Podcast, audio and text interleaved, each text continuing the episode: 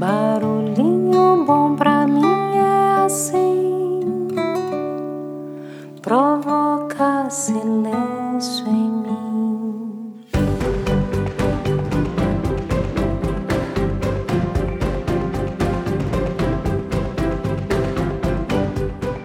O barulhinho bom de hoje é o sétimo de uma série de barulhinhos especiais em que compartilhamos um compilado de estudos sobre a felicidade no trabalho extraído e adaptado do livro Os Mitos da Felicidade, escrito pela professora e PhD em Psicologia da Universidade da Califórnia, Sônia Liubomirsky.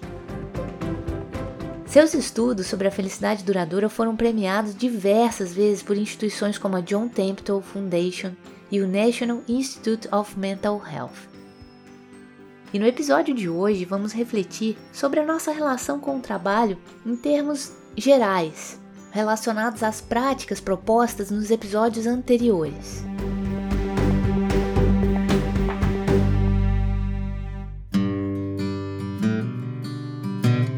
Talvez você tenha notado que muitas das técnicas que compartilhamos nos episódios anteriores trazem como consequência o aumento do apreço por nossos empregos atuais.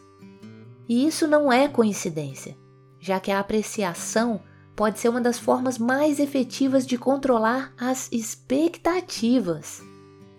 Um autêntico sentido de gratidão com a nossa carreira é simplesmente incompatível com o apego a níveis crescentes de satisfação.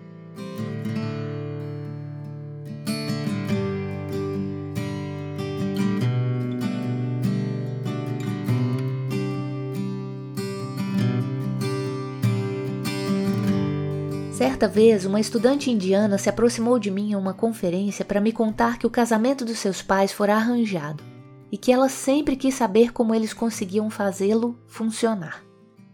Quando ela lhes perguntou, eles confessaram que o seu segredo, pelo menos em seus primeiros anos juntos, era não ter absolutamente nenhuma expectativa. Disse o pai: Dessa forma, quando minha esposa fazia qualquer coisa maravilhosa, ou agradável, ou até mesmo normal, eu ficava feliz. Em minha opinião, é verdadeiramente notável como este casal conseguiu refrear suas expectativas. Isso deve exigir talento, ou pelo menos um trabalho muito árduo.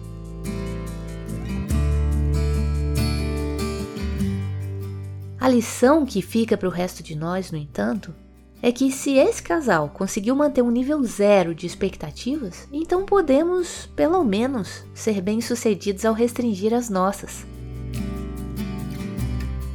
Contudo, um pequeno obstáculo ainda persiste. Um grande número de pesquisas tem demonstrado que objetivos elevados e expectativas elevadas são fundamentais no domínio do comportamento humano. Se desejamos e esperamos nos sair bem em uma entrevista de emprego, em juntas médicas ou em um primeiro encontro, temos mais chances de ser bem-sucedidos. Objetivos ambiciosos podem promover a autoconfiança, fazer com que nos esforcemos mais, combater a ansiedade e engendrar profecias autorrealizáveis.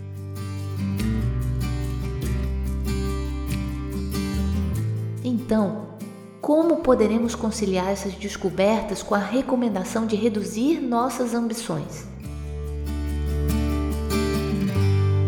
A resposta está em considerar, em primeiro lugar, o nosso histórico e, em seguida, o domínio em questão.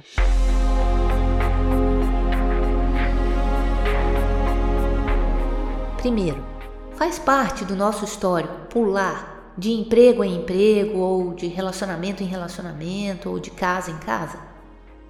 Se a nossa posição se mostra realmente insatisfatória ou se encontra estagnada, então os nossos esforços para almejar uma direção diferente ou uma finalidade maior serão válidos. Mas, se para os padrões da maioria das pessoas temos um emprego perfeitamente adequado, nossas expectativas estão desequilibrando a nossa realidade e nos roubando de todos os prazeres, exceto os mais fugazes. Segundo, quando recomendo que nossas ambições sobre nossos empregos sejam progressivamente reduzidas, estou me referindo às ambições em relação à nossa carreira, posição e vida profissional em geral. Este emprego é suficientemente bom para mim ou mereço algo melhor? E não ao nosso desempenho específico no trabalho. Estou confiante com a minha apresentação com PowerPoint amanhã? Quando se trata de nosso desempenho e das realizações específicas no trabalho, sempre devemos sonhar alto.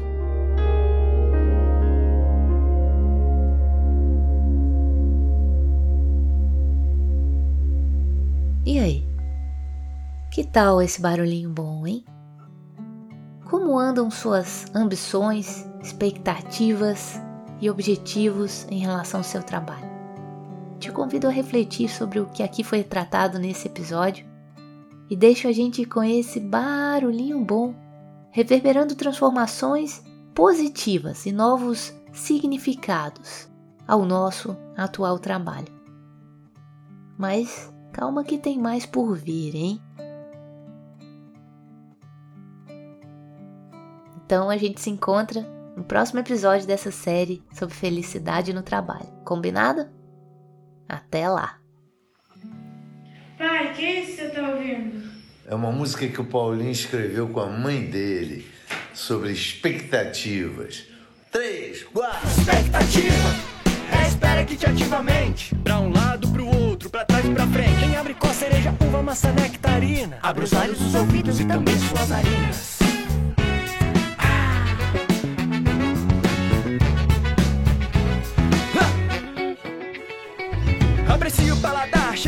Vai. Se pisar na lama, a gente tem nem sim os baby wipes. Bom é liberdade pro que for diferente. Nada é igualdade do que está na sua mente. Tudo é novo dia, tudo é sempre nada igual. Até que chove melancias de manhã no seu quintal. Expectativa, expectativa. Recolhe! Faz um suco, espera o novo advira. Tanto novo todo dia que eu não sei pra onde ir. A memória vira lesa, tudo vira uma festa. Não dar conta é normal. Expectativa,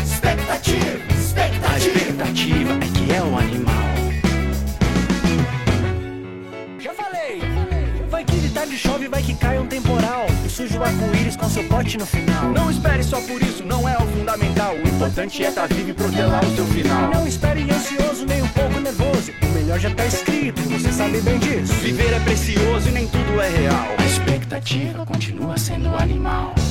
Pelas novas perspectivas, surge um inseticida que de tão porreta tem na lata o Superman. Tira do coldre Nikon, sai disparando com seu flash que te deixa desmaiado, adormecido, apurrinhado.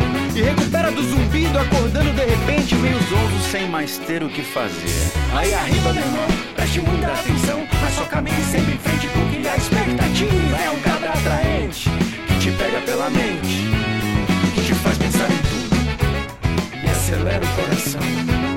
Expectativa, expectativa. Entendeu?